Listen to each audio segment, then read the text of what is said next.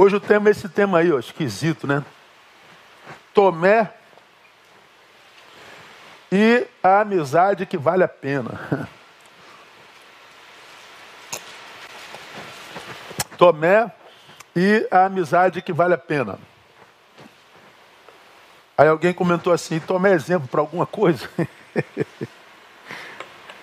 Tomé, Tomé é um dos meus personagens prediletos na Bíblia Sagrada. Quem já me ouviu falar de Tomé sabe disso. Bem como o filho pródigo. São dois personagens que são julgadas e analisadas de forma rasa, não são compreendidas e são julgadas de forma errada. Mas eu gosto do filho pródigo porque é o moleque que pode ter tudo, mas coragem ele tinha. Ele teve coragem para fazer a besteira Estou indo embora, pai, me dá dinheiro, estou vazando, não quero saber de responsabilidade, de trabalho, de dar satisfação da minha vida, estou vazando. Coragem para fazer a besteira. Mas quando ele viu que a sua imaturidade fez dele um construtor de chiqueiro, do seu próprio chiqueiro, no chiqueiro e na dor ele diz: Caramba, que besteira que eu fiz. Levantar-me-ei, irei ter com meu pai, direi: pequei contra ti perante os céus, já não sou digno de ser chamado teu filho, me faz um empregado teu. Então ele teve coragem para fazer a besteira, mas teve a coragem para consertar a besteira que fez. Diferente da maioria de nós que faz besteira e fica procurando culpado para a besteira que fez. Por isso eu amo o filho pródigo. Hoje que a gente acha é a gente reclamando da vida dizendo que todo mundo é culpado da desgraça que a vida vive. A vida é tua, quem vive a desgraça é você, mas o culpado da desgraça sou eu. Não tem sentido, né, irmão? Não tem. Então eu sou fã do filho pródigo. De Tomé também. Tomé é aquele camarada que quando Jesus ressuscitou, ele não estava presente. E aí os irmãos disseram: Onde é que você estava? Perdeu a bênção. Tá vendo? Foi faltar culto, perdeu a vitória, tá lascado. Aí Tomé que estava ausente porque estava vivendo a sua crise, apaixonado pelo seu Senhor, desesperado com medo de a ressurreição não acontecer, ele se afastou diz: Eu não estou bem, eu estou mal, eu não quero ver ninguém hoje, não vou me reunir com ninguém, não me interessa o que vão pensar de mim, não que interessa o que, que vão dizer de mim, vão dizer que eu não tenho fé, vão dizer que eu sou frouxo, vão dizer que eu sou fraco. Bom, o problema é de vocês, eu vou viver minha crise em paz. E ele foi viver a sua crise em paz. Aí a gente diz que Tomé é um cara sem fé. E não é. Você vai ver que não é. A história que nós vamos ler está em João 11, que retrata a, a ressurreição de Lázaro.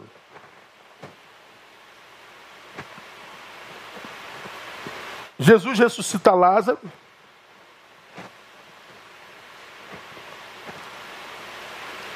E o faz depois de ter vivido um instante muito, digamos assim, sinistro na sua história. No capítulo 10, Jesus prega um discurso dizendo que ele é o bom pastor. E no meio do seu sermão, ele diz que ele e o Pai são um. Ele diz: Eu e o Pai somos um. Discurso que ele estava desenvolvendo ali já estava produzindo raiva nos fariseus, mas quando ele diz que eu e o Pai somos um, a multidão se levantou contra Jesus e Jesus teve que fugir. Jesus saiu pelos fundos, escondido, protegido pelos, pelos discípulos, pelos seus apóstolos, e ele então para não perder a vida, ele se esconde e foge. Capítulo 10. No 11, lá do lugar de onde ele fugiu, na Judéia, morre Lázaro, um dos seus melhores amigos. Marta e Maria, suas irmãs, vão atrás de Jesus e diz assim: Lázaro, teu amigo está morto. Aí a Bíblia diz: Jesus chorou. Jesus diz assim: essa enfermidade não é para a morte, mas é para a glorificação do nome do Senhor. Bom, Lázaro morre. E Jesus poderia ter ido correndo enquanto Lázaro estava doente, mas não. Jesus foi quatro dias depois para mostrar que ele tinha poder não só sobre enfermidades, mas ele tinha poder inclusive sobre a morte. Ele é o ressurreto. Bom, quando Jesus diz: Eu vou voltar para a Judéia, onde está Lázaro, para ressuscitar meu amigo, os discípulos, você vê isso no capítulo 11, dizem: Mas o senhor está louco. O senhor acabou de fugir de lá. Nós escondemos o Senhor, nós livramos o seu pescoço. E agora o Senhor está me dizendo que vai voltar para atender um amigo que já está morto. Não há mais esperança. Jesus não tem sentido o Senhor voltar para lá. A multidão está irada contigo, a multidão te procura para matá-lo. A multidão te caça. Nós estamos aqui nesse deserto afugentados, escondidos. Se o Senhor voltar, o Senhor morre. Jesus volta. Os apóstolos estão vendo Jesus voltando para junto de Lázaro. E eles ficam aqui discutindo entre si, meu Deus, que Jesus cabeça dura, meu Deus, ele vai morrer, gente. Jesus volta aqui, Jesus, Jesus está voltando. Lázaro está aqui entre os apóstolos que discutem a má postura de Jesus. E Jesus que está indo embora para a morte. Aí Tomé, que a gente chama de homem sem fé, manda essa no versículo 16 do capítulo 11. Disse, pois, Tomé, chamado Dídimo, aos seus condiscípulos. O que, que ele disse? Vamos nós também para morrermos com ele. Essa palavra de Tomé é fenomenal, excepcional. Escute o que ele está dizendo aos seus condiscípulos, aos seus irmãos. Como quem diz, vocês estão discutindo a má postura de Jesus, ele vai morrer. Ele não diz assim, vamos tentar dissuadir Jesus para que ele não vai morra. Vamos segurá-lo para que ele não vai morra. Não, ele não diz isso não. Ele diz assim, Jesus vai morrer? Vai. Então vamos nós também para morrermos com ele. Na cabeça de, jo, de, de Tomé, ele não voltava para a Judéia para salvar a Jesus, ele voltava para a Judéia para morrer com Jesus.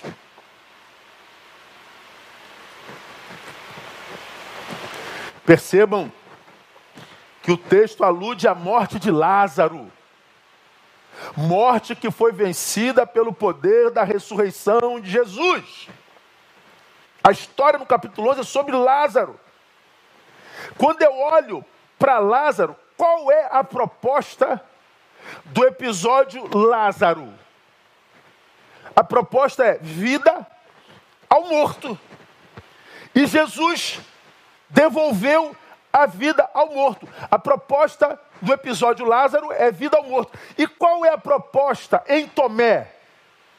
morte ao vivo. Vamos nós também para morrermos com ele. Enquanto Lázaro num dia ressuscita, Tomé está dizendo: vamos morrer com ele. Você ainda tem coragem de chamar Tomé de homem sem fé?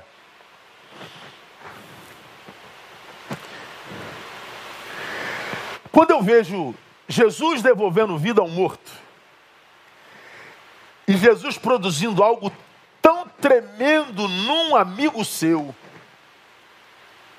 tão tremendo que esse amigo está disposto a morrer por ele. A que conclusão eu chego? É que a vida é a proposta de Jesus para todo aquele que não se conforma com a morte, vida ao morto, mas a vida também é a proposta de Jesus para quem não se conforma em viver uma vida sem sentido. Vamos nós para morrermos com Ele. Eu prefiro morrer com Ele do que viver sem Ele. A minha vida, diria Tomé, não tem sentido sem Jesus. De um lado, ele devolve vida ao morto, do outro lado, ele traz significância à vida do vivo. Jesus desenvolve uma relação com, com Tomé tão grande, tão grande, que Tomé é capaz de morrer por Jesus. Jesus que morreu por ele, a posteriori.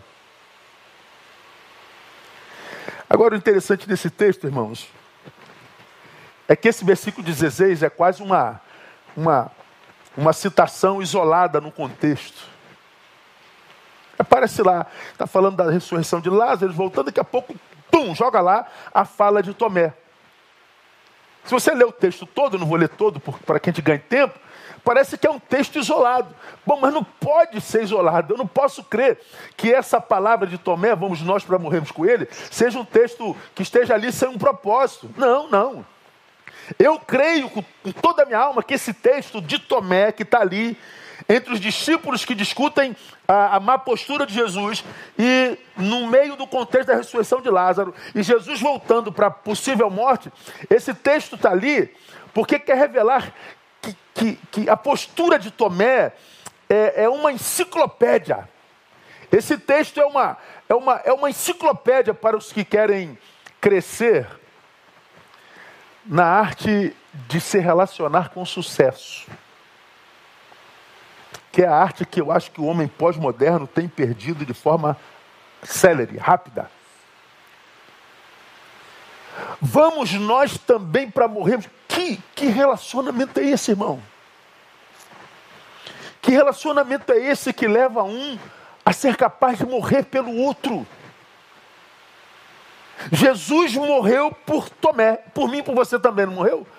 Mas Tomé estava disposto também a morrer por Jesus. Que relacionamento é esse? Que me faz amar ao ponto de entregar a minha própria vida. Então, esse texto, para mim, nos dá esse, esse, essa visão do que seja um relacionamento abençoador, um relacionamento que vale a pena. E por que, que eu acho que o Senhor coloca essa palavra no meu coração? Porque nós estamos perdendo essa arte de nos relacionarmos. Nós estamos, por causa das relações tóxicas que nós vivemos hoje, sendo empurrados para uma solidão. Nós estamos sendo empurrados para uma solitude, para que a gente sobreviva. Porque nós perdemos a arte de nos relacionarmos de forma abençoadora. Nós vivemos um, um, um, um, antagonismo existencial. De um lado, a Bíblia diz: não é bom que o homem esteja só. Por outro lado, está impossível se relacionar com saúde. Aí eu escolho entre a solidão, que não é boa, ou o mau relacionamento, que também não é bom. Pô, não tem a opção relacionamento saudável, Jesus? Bom, a proposta de Jesus para os homens é essa desde o Éden. A solidão não é proposta de Deus para ninguém. Deus nos fez seres sociáveis. Deus nos fez seres sociais. Solidão não, não é bom. Bom é onde? No encontro. Mas os encontros têm adoecidos. Então ele está dizendo: volto para a solidão? Não. Amadureça para que você aprenda a desenvolver relacionamentos que sejam abençoadores. Para você desenvolver a nobre arte de se relacionar de forma saudável. Tomé e Jesus desenvolve um relacionamento que, para mim, pode ser exemplo para cada um de nós.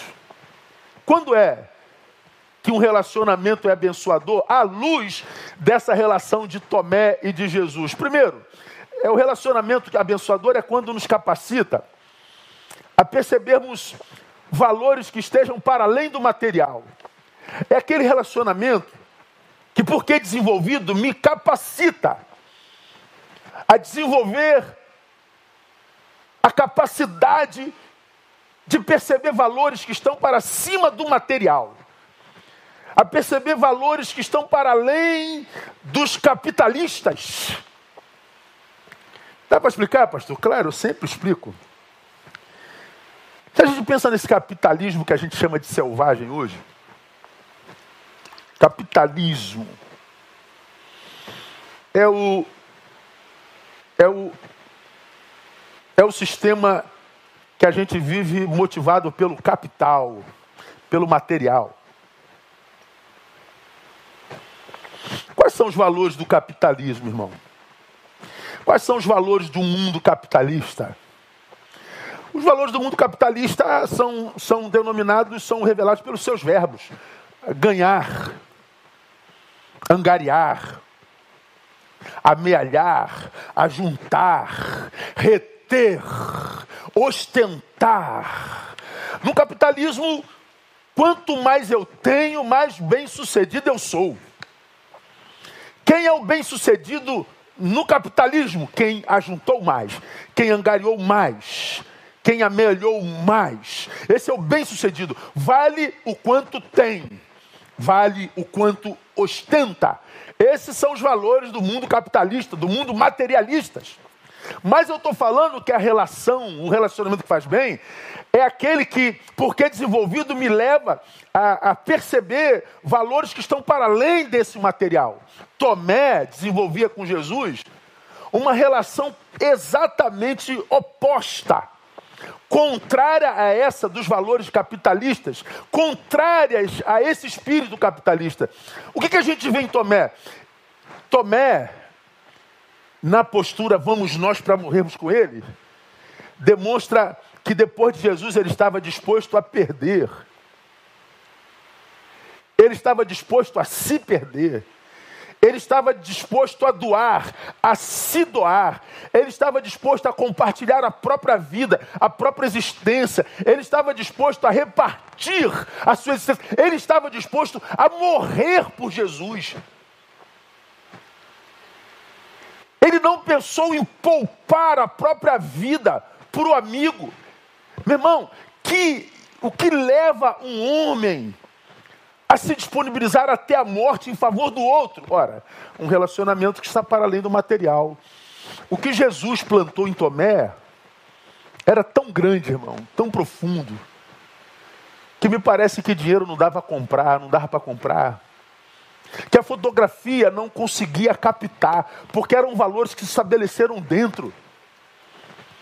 Eram valores não mensuráveis, mas absolutamente perceptíveis. E a gente vê no testemunho de Tomé.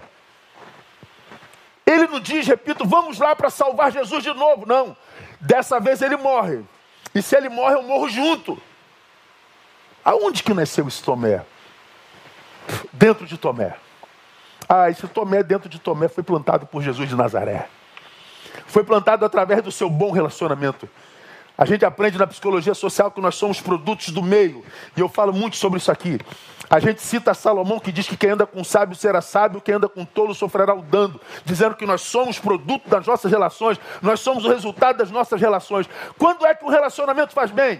Quando esse relacionamento me enleva para além da matéria, abençoa para além do biológico, para além do fisiológico, para além do técnico. Ele me capacita a mensurar valores que o capital jamais pode conhecer ou entender. Amados, relacionamentos só valem a pena se transcenderem a esse espírito materialista, capitalista. E a pergunta que eu faço é: em que nível? Responda para si você tem desenvolvido os seus relacionamentos? Com que espírito seus relacionamentos são desenvolvidos? Eu, por força de função, me encontro o tempo todo com gente frustrada nos seus relacionamentos. Você, independente da sua profissão, conhece é, dezenas de pessoas frustradas com seus relacionamentos. Pessoas que não acreditam mais no amor, pessoas que não acreditam mais na fidelidade, pessoas que não acreditam mais na felicidade, pessoas que desistiram da própria vida porque foram machucados profundamente nos seus relacionamentos. E a pergunta que eu faço é: olhe para os seus relacionamentos e tenta responder para si, por que, que você se frustrou? E se você é um desses, Responda para si em que nível você desenvolve esses relacionamentos. Com qual espírito você desenvolve esses relacionamentos. Quando eu falo disso, irmão, com qual espírito eu desenvolvo relacionamento, eu me lembro de 1 Coríntios capítulo 2, versículo 12. Paulo escrevendo essa carnal igreja de Corinto, uma igreja que, ao invés de sinalizar o reino de Deus na cidade de Corinto foi secularizada por ela, ao invés de ela influenciar a cidade, a cidade a influenciou, ao invés dela estabelecer o reino, o secularismo a sequestrou, Paulo escreve para ela como quem dizendo para ela que há dois espíritos para se caminhar no mundo. E ele diz assim: ora, nós, perdão, nós não temos recebido o Espírito do mundo, mas sim o Espírito que provém de Deus. Dois Espíritos. Perdão. Há um Espírito que vem do mundo e há um Espírito que vem de Deus. E ele está dizendo: você, minha igreja de Corinto, vocês não têm recebido o Espírito que vem do mundo, mas o Espírito que vem de Deus. E vocês recebem o Espírito que vem de Deus para que vocês possam compreender as coisas que nos foram dadas gratuitamente por Deus. Ele está dizendo: há um Espírito que é o de Deus. E quando eu tenho o Espírito de Deus, eu entendo a vontade de Deus, as coisas que me foram dadas por Deus. Mas se eu vivo no Espírito do mundo, eu nunca vou compreender as coisas de Deus. Eu nunca vou saber a vontade de Deus, sobretudo para os meus relacionamentos, para os meus encontros. Hoje nós vivemos um fracasso relacional sem precedentes na história. Nós vivemos assassinatos afetivos aos montes, nós vivemos um, um genocídio afetivo no mundo. Mortandade relacional em todas as instâncias, vivemos polarizados em, em alto nível. E por quê, irmãos? Porque a gente vive e se relaciona no Espírito de Deus ou a gente se relaciona no Espírito do mundo? Eu acho que os nossos relacionamentos foram mundanizados, nossos relacionamentos foram bestializados, nossos relacionamentos foram carnificados, nossos relacionamentos desceram para um nível muito raso, onde o Espírito Santo de Deus não tem tido espaço para se mover. Tomé está disposto a morrer pelo seu amigo hoje, nós estamos dispostos a matar o nosso amigo se ele pensa diferente da gente. Estamos dispostos a abrir mão do nosso melhor amigo se ele é de uma ideologia diferente da nossa. Nós não conseguimos mais discutir sem brigar. Nós não conseguimos mais discordar sem, sem assassinar alguém nos nossos afetos. Em que nível você tem desenvolvido seus relacionamentos? Porque se seus relacionamentos, irmãos, não trafegam também no campo dos espíritos, ou seja, no campo espiritual, segundo a vontade de Deus, o que sobra no final é solidão mesmo. Aonde vibra suas relações só na matéria ou também no espírito? E qual espírito? Relacionamento só vale a pena se eles enlevam o meu espírito. Irmãos, eu não faço questão nenhuma de relacionamento com gente que não me revela Deus. Eu não estou falando de crente não, porque eu não acredito na fé da maioria dos crentes, você quer saber, eu não escondo isso de ninguém. Para mim, a maioria é religioso. Para mim, a fé de Deus pelo Espírito só pode ser manifestada através do amor e um amor que respeita ao próximo. Então não posso aceitar que um cristão que desrespeita, desonra, é ingrato, um cristão que não acolhe, mas só acusa, só denuncia. Eu não acredito na fé de um monte de gente. Então estou falando que eu não acredito na fé de um monte de gente que é membro da minha própria igreja. Eu só acredito na fé que produz amor, na fé que produz reconciliação, na fé que faz da gente um, facilita, um facilitador, a gente que divide cargo um com o outro, a gente torna mais leve a vida do outro, como eu disse hoje de manhã. Se isso não tem como marca distintiva na vida de quem quer que seja, a religião dele é o, o, que menos importa. Todavia, se essas marcas estão ali na vida desse alguém, a religião dele também não me importa nem um pouco. Vejo Deus na vida dele. Então, um relacionamento que faz bem me livra desse espírito material, desse espírito capitalista, desse espírito materialista, desse espírito que, que gera o pensamento capitalista. O pensamento capitalista, quando rege um relacionamento, rege esse relacionamento em cima de um tripé. Primeiro, eu. E segundo, eu. E terceiro, eu também. Quando o espírito material rege um relacionamento, eu não estou com outro por causa do outro, eu estou com outro por causa de mim. Eu sou a razão dessa relação. Eu sou o que interessa nessa relação. Eu sou o que importa nessa relação. E o outro? O outro é um detalhe. É assim que geralmente, até os relacionamentos amorosos acontecem, né? Eu estou sozinho, eu estou sozinha, e eu não estou aguentando mais ficar sozinho, e apareceu o sujeito, a sujeita. Opa! Eu começo a me relacionar com ele por causa de mim. Como eu já falei aqui, eu sou alguém com dor de cabeça. Apareceu a Neusaldina.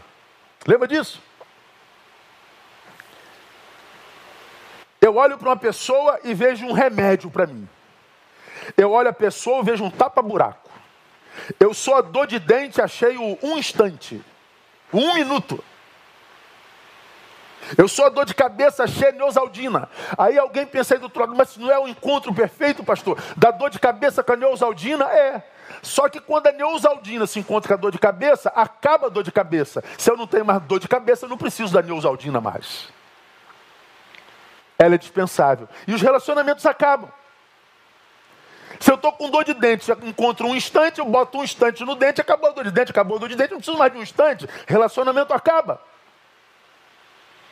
Então toda relação que começa no tripé capital, capitalista, eu sou o centro de tudo, é um relacionamento fadado ao fracasso.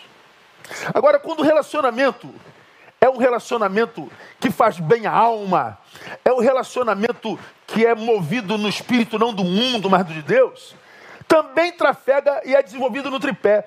Mas diferente. Qual é o tripé do relacionamento que faz bem à alma? Primeiro, nós.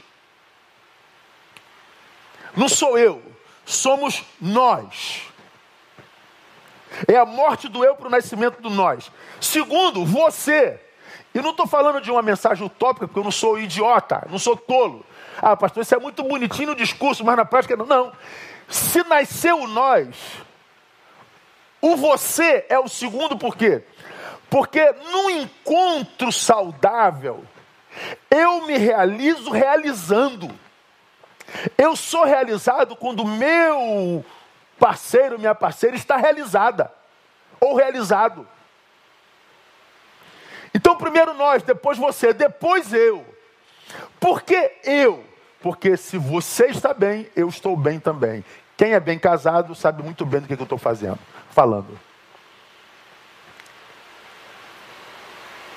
Se assim não for, irmão, se eu não me relaciono na perspectiva espiritual, eu não estou falando de religião, irmão, não estou falando de, de, de, de, curso de noivo, eu não estou falando de, de, de, de jejum para se relacionar, eu não estou falando de curso sexual evangélico, eu estou falando de relacionamento, eu não estou falando só de relacionamento de homem e mulher.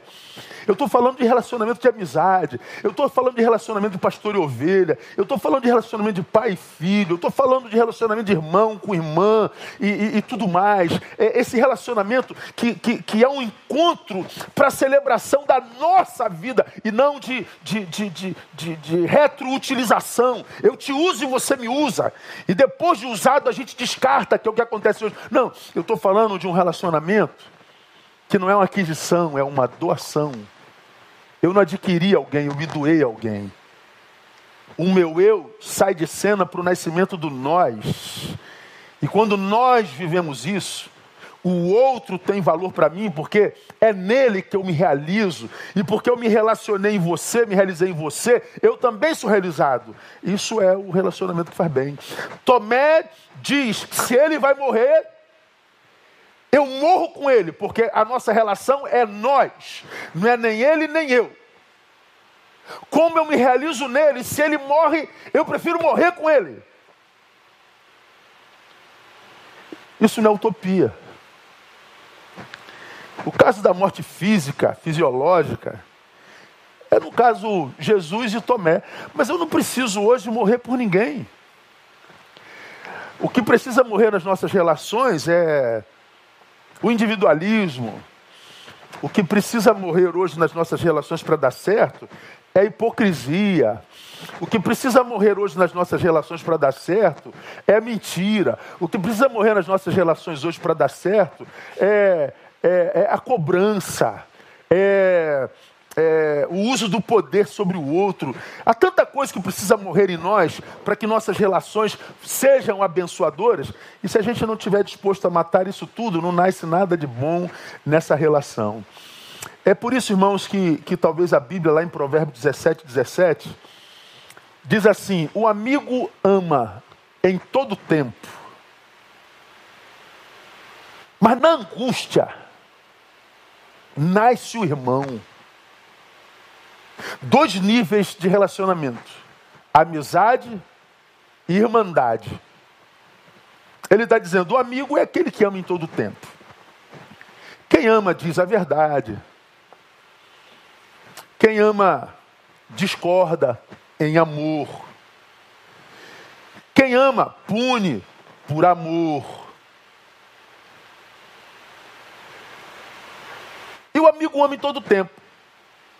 Mas porque essa amizade é verdadeira, quando um deles está em angústia, a presença desse amigo, ela é, é abençoada por uma evolução.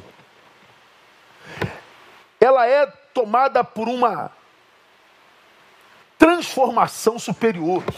Ela sai de amigo para uma relação quase consanguínea. Vive irmão. É uma evolução do relacionamento que passa da amizade para uma relação quase consanguínea. Ele é mais do que um amigo, é um irmão. Por que isso é promoção, irmão, na concepção bíblica? Porque o amigo ama, mas pode deixar de ser amigo se não for amado, não pode? Pode, pastor. Pois é. Mas o irmão ama. Mas mesmo que não seja amado, não pode deixar de ser irmão. A relação de irmãos, à luz da palavra, é mais profunda porque ela independe da produção do outro. Eu amo meu amigo, mas se ele deixa de me amar, eu posso deixar de ser seu amigo. Eu amo meu irmão, mas mesmo que ele não me ame, eu não tenho como deixar de ser irmão dele. É isso que o texto está dizendo.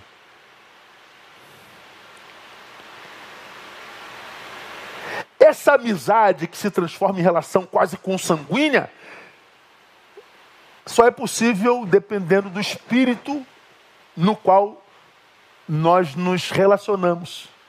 Como diria meu amigo pastor Isaías, depende do, do patamar no qual nós vibramos, no qual nós trocamos nossas energias, no qual nós somos e existimos. O amigo ama em todo tempo, mas na angústia nasce o irmão. Portanto, irmão, chamar alguém de irmão é muito mais sério e profundo do que a gente imagina. Nós crentes nos chamamos de irmão, ô oh, irmão fulano, irmão Beltrano, e às vezes esse irmão Beltrano, irmã Beltrana, é hipocrisia pura.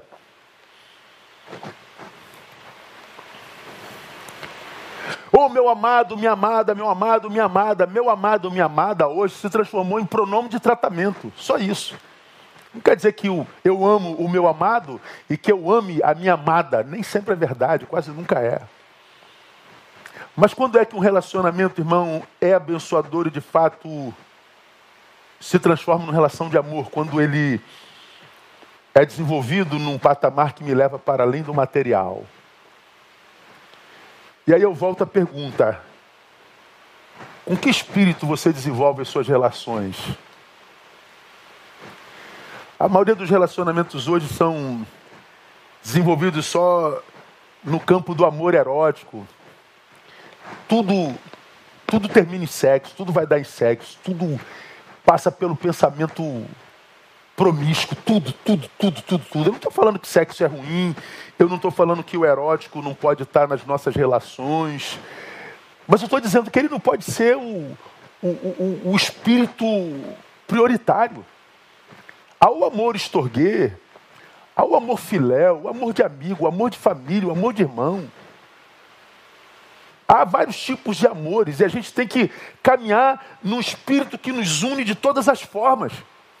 E não só no carnal, no material, no capitalista, no materialista. Senão o que sobra é solidão massacrante. Quando é que um relacionamento faz bem, irmãos?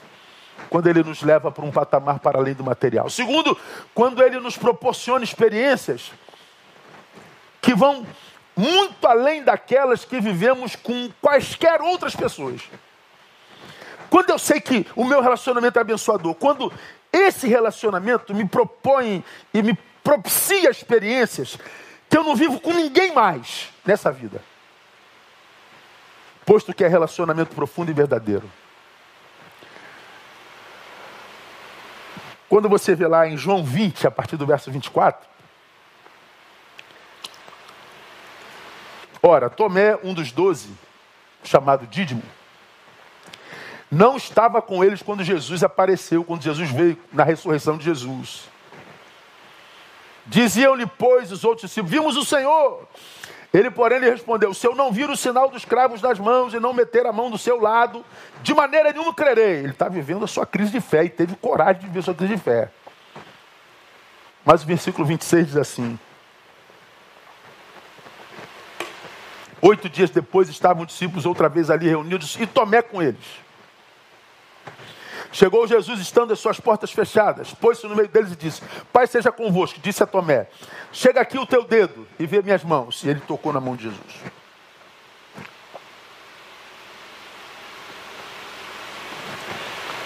Mete-a do meu lado. E ele botou a mão do lado de Jesus.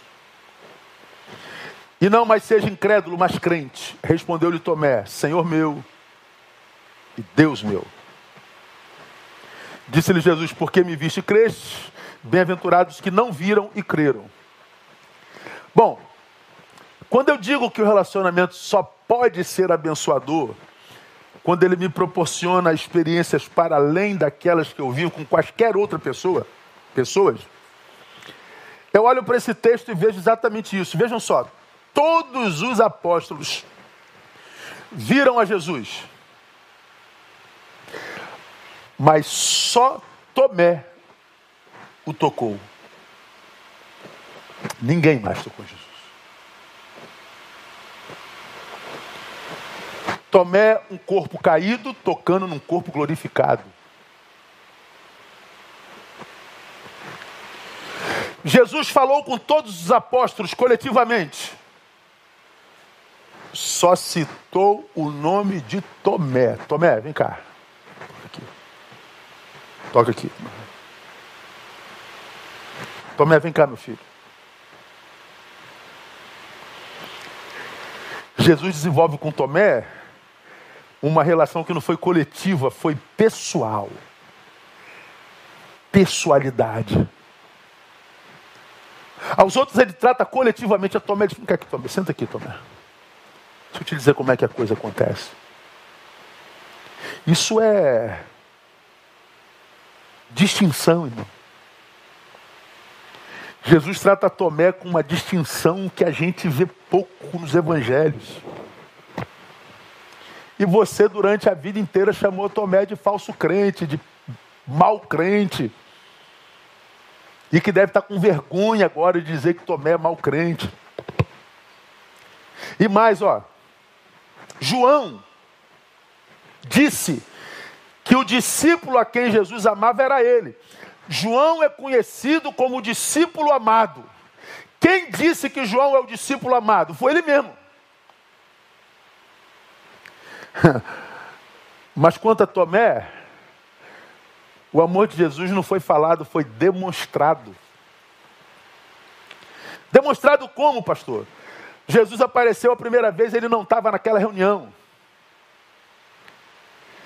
Jesus estava indo assunto aos céus, ele diz: Não. Tem um amigo meu que está em crise. Oito dias depois ele volta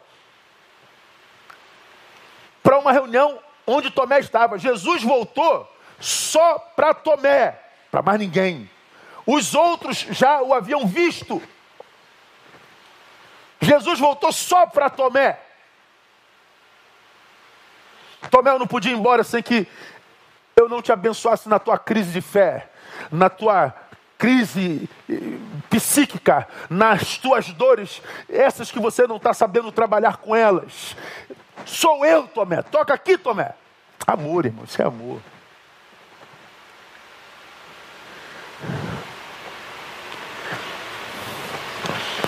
É por isso que Tomé está disposto a morrer por Jesus. Que relacionamento é esse, irmão? Um relacionamento que proporciona a Tomé uma experiência que ele não viveu com ninguém mais na vida. Pense nas tuas amizades, irmão. Quem são aqueles caras com os quais você anda, irmão? Quem são aquelas mulheres com as quais você anda, irmã? Que tipo de experiência única você vive com elas? Que tipo de experiência única você vive com seus amigos? Para onde eles têm levado você? Para onde elas têm levado você, minha irmã? Que tipo de gente você tem se tornado depois das relações com seus amigos?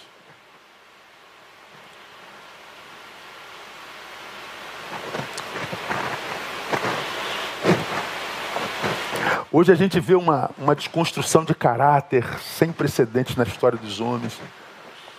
A gente vê a identidade espiritual dos crentes sendo deformada. Crentes que viraram inimigos da igreja, inimigos dos líderes das igrejas. Crentes que viraram críticos, céticos e cínicos mortais. Crentes cheios de si mesmos. Crentes não ensináveis sempre aprendendo, como diria Timóteo, mas nunca chegando ao conhecimento da verdade. Crentes que não criam raízes em lugar nenhum, crentes que foram sequestrados pelo presente século, crentes que estão em queda ligeira e achando que está evoluindo, estão evoluindo. E ninguém é desconstruído sem que receba influências de terceiros. Ninguém é desconstruído sem que haja influência de terceiros. A fé vem pelo ouvir e ela vai a partir do que a gente ouve também. Me lembro quando na Gama Filho, sentado no nosso curso de terapia humanista existencial. A gente se apresenta nove alunos e a professora, aí eu me apresento, né? eu sou pastor, formado em teologia, filosofia. E quando ela me vê pastor, depois que todos se apresentam, ela diz: Eu quero dizer para vocês que a palavra Deus aqui é proibida. Eu tenho certeza que se não houvesse um pastor no curso de terapia humanista existencial, ela não diria que a palavra Deus era proibida. Acho que ela falou para me atingir. E depois que ela falou a palavra Deus é proibida, eu falei sem problema nenhum, pastor, ou, ou professora. Deus não existe aqui. Aí o senhor entendeu, pastor? Perfeitamente.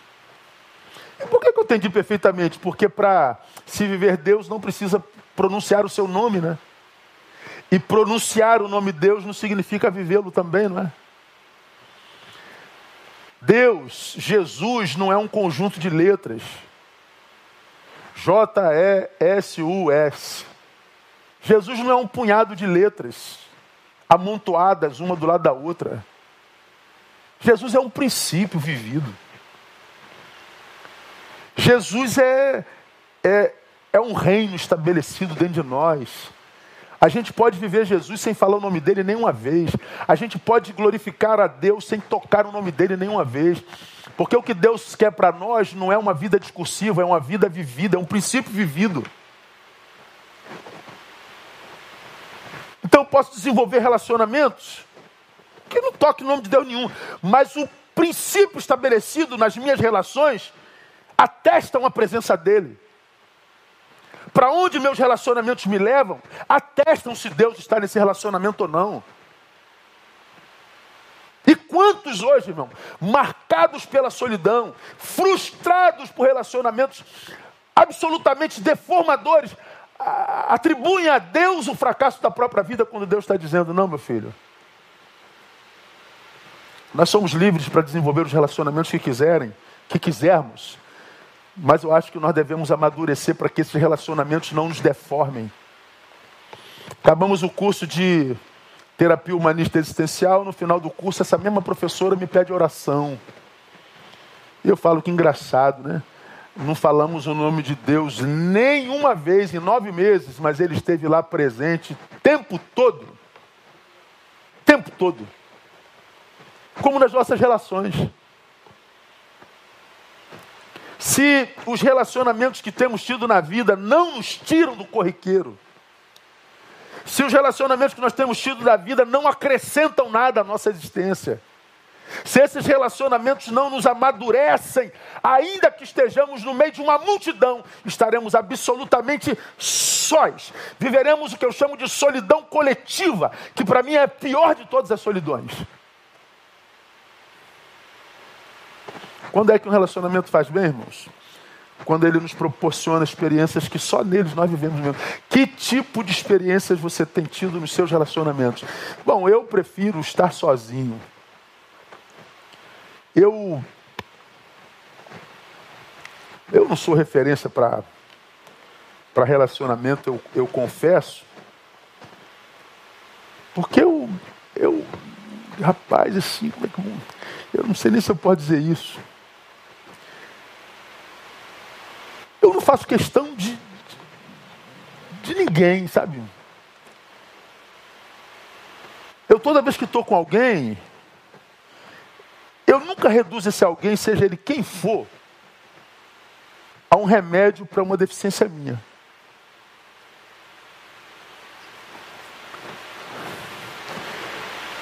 Então eu poderia dizer assim, pragmaticamente, eu não preciso de ninguém. Mas não é o que a Bíblia diz. Não é bom só, Neil. Pronto, então fica o que a Bíblia diz. Então quando eu me relaciono, eu não me relaciono com alguém de quem eu dependa. Eu sempre tento ver esse alguém como alguém que chega não para tapar um buraco em mim, mas para alguém que faz transbordar. É como se o copo já estivesse cheio. Dá mais uma água aí.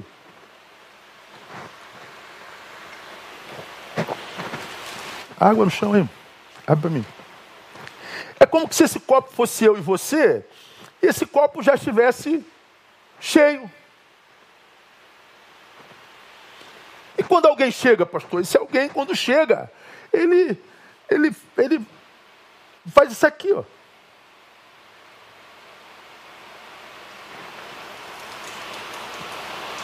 Ele faz transbordar.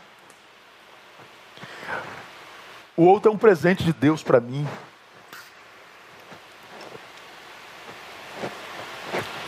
O outro não é um tapa-buraco. O outro não é um band-aid na minha ferida. O outro é alguém precioso demais para ser um band-aid em mim. Ou a gente amadurece, irmãos, para fazer da nossa companhia a melhor de todas elas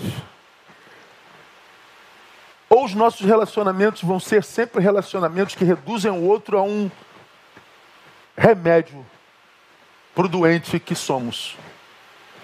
E o outro não pode ser só um remédio, porque ele também tem doenças e carências que espera satisfazer em mim. E se eu reduzo a uma doença e ele me reduz, eu, eu o reduzo a um remédio porque eu estou doente e ele me reduz a um remédio porque ele está doente, nós dois nos relacionamos com segundas intenções e equivocadas, e somos dois doentes, sendo visto pelo outro como remédio. Então, ao invés de curarmos o outro, nos tornamos uma doença ao quadrado. Deu para entender? Deu, deu? Aonde teus relacionamentos têm levado a você e que tipo de experiência tem gerado na tua vida? Vamos terminar? Quando é que um relacionamento é abençoador? Terceiro, é quando, é, é, é quando através dele, o relacionamento, eu perceba que por causa dele evoluir.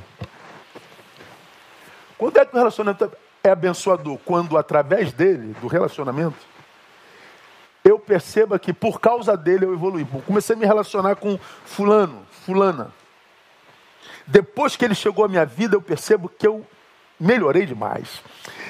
Eu evoluí, eu enriqueci-me, eu, eu ascendi. É aquele relacionamento que, caso eu perca, eu tenha nítida consciência de que eu empobreço. Porque há relacionamentos que a gente diz assim, cara, se for, não perco nada. É livramento. Mas há aqueles relacionamentos que diz, cara, como, como você me abençoa? Como você me faz bem? Como que depois de você meus olhos se abriram? Como que você me deu uma nova perspectiva de mundo, de vida? Como você amplificou a minha cosmovisão? Como que, como que você me ajudou a detectar o menino inconsciente em mim? Você me, me fez homem, me fez mulher. Como que você me amadureceu? Perder você seria uma perda irreparável. É, é esse relacionamento que está bem. Veja só, Tomé, ele passa de um crente ausente. Jesus aparece, cadê Tomé? Está em crise lá de fora. Mas depois Jesus volta. Esse crente ausente, esse crente incrédulo, ele passa a ser um, um exemplo de caráter. Ô gente, vocês estão discutindo aí, o homem vai morrer. Vamos nós para morrermos com ele. O que esse homem fez na nossa vida, o que esse homem produziu na nossa vida, o que esse homem diz vai passar pela nossa vida. Como que vocês vão ficar discutindo em vez de agir? Caráter. Ele passa a ser um exemplo de gratidão. Ele passa a ser um exemplo de fidelidade. Ele passa a ser um exemplo de amor que transcende discurso. Ele passa a ser um exemplo de compromisso com o seu amado, ele passa a ser um exemplo de, de fidelidade. Tomé passa de um desistente para um crente persistente. Quando você chega lá em João capítulo 21, lá na frente,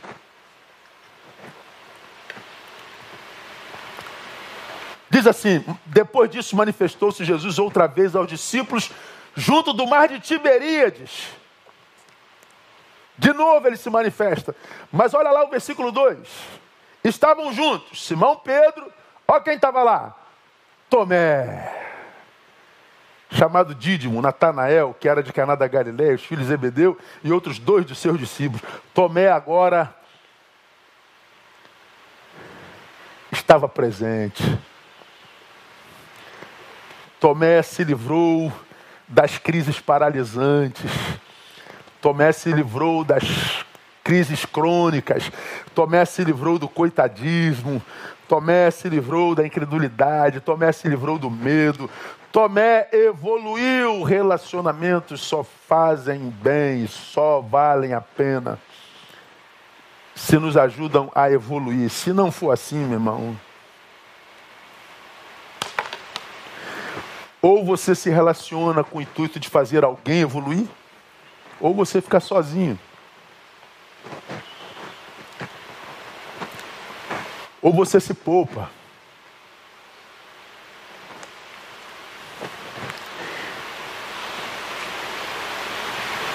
Porque doar tuas pérolas, a pérola que você é, para quem não valoriza essa pérola, é jogar pérolas a porcos. E a Bíblia diz: não lanceis pérolas a porcos. A palavra diz assim: ao homem faccioso, ao que gosta de cisão, ao que gosta de polarização, ao que gosta de treta, ao que gosta de litígio, ao homem faccioso, depois de uma ou outra admoestação, evita-o.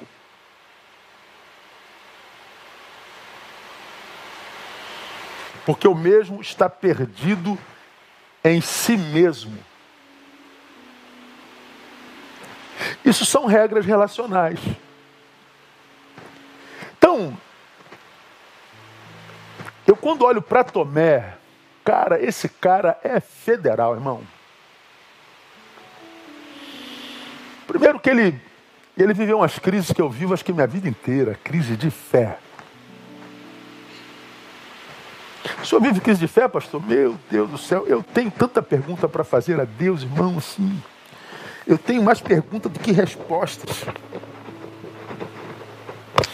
Tem um monte de coisa que eu não entendo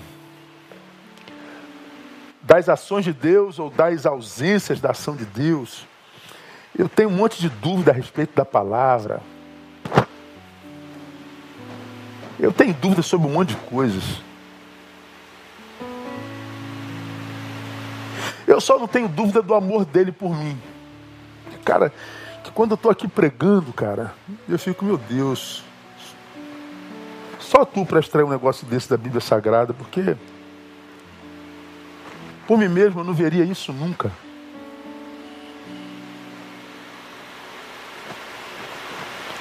Só Deus para ouvir uma pessoa como eu. Só Deus para me capacitar para atrair tanta gente, gente boa na vida, sendo eu tão introspectivo. Alguém, alguém comentou aqui assim, pô, pastor Neil brincando. Poxa, a pandemia fez bem. Como que ele pô, pastor Neil, tão serão, né? Tão caladão. É. Quando Deus me chama para o ministério, eu já falei isso aqui algumas vezes, eu falei, Deus, você está de brincadeira comigo. Eu, chamado para ser pastor, para trabalhar com gente, com multidão, você está louco, você está. Não pode estar tá bem. Eu brinco, né, que é, é como se Deus fosse o cupido e ele atira como cupido a flecha do seu chamado, né? Ele me recrimina ali, ó, pá, e fui chamado. Aí eu brinco que é, Deus tinha mirado alguém que estava passando, o cupido, né? Atirou assim numa pessoa, por acaso eu passei na frente da flecha, pum! Aí me acertou. E fui chamado, não, era para aquele cara lá. É, é, porque eu não tenho as prerrogativas naturais para um, um, um, um pastor, para um, alguém de multidão, mas não, Deus falou, não é você mesmo, nenhum. É para que você saiba que a glória é minha é para que você saiba que se acontecer alguma coisa, é mérito meu, não é teu. Então eu nunca atraio a, a glória para mim, eu nunca boto holofote em cima de mim, eu nunca, eu nunca planejo vender algo para além daquilo que eu sou de fato de verdade, porque eu sei que só pode ser graça de Deus. E essa graça de Deus, sobretudo, me tem sido manifesta, me dando a graça de atrair gente muito boa. Eu nunca me frustrei numa relação. Nunca. Eu nunca fui surpreendido por uma traição. A única que ministerialmente eu vivi na vida já tinha sido revelado há tantos meses antes. Então não houve surpresa, não, não houve nada, não, não feriu nem a, a ponta do meu calcanhar. Mas por que, pastor? Mérito seu? Não, é maturidade. A gente prefere a solidão do que o mau relacionamento. A gente nunca reduz ninguém a um remédio, a um band-aid, a um placebo, sei lá. Então, se, se você tem tido dificuldade de se relacionar, ouve essa palavra de novo. Amanhã, quando você for para o trabalho, põe no podcast, vai mastigando. Amanhã os homens vão repensar essa palavra, ou a da manhã, não sei, ou uma ou outra. Entra lá no Zoom, discute essa palavra, porque eu tenho me encontrado com muita gente ferida, com muita gente machucada, é regra. A, a, o, o, o machucar, o adoecer nas relações virou regra. A regra da, dos relacionamentos é a ferida e a solidão, não a plenitude e a alegria. A regra é a ferida. A regra é a separação. A regra é o litígio. E a gente normatiza a cultura do litígio, a gente normatiza a cultura da separação, da polarização e vira modus vivendi. Ela vira cultura, mas nós não fomos criados para isso não. Nós fomos criados para o relacionamento, mas o bom relacionamento. E a gente aprende um bom relacionamento através do relacionamento de Tomé e de Jesus. Que ele, Jesus Cristo possa abençoar você e te dar maturidade como Tomé, para que você possa viver no caminho relacionamentos que te enlevem, que te amadureçam, que te façam crescer e que faça de você alguém que amadureça, que ajude alguém a evoluir, que ajude alguém a se elevar, que ajude alguém a extrair de si a sua melhor versão. Amém? Deus abençoe você.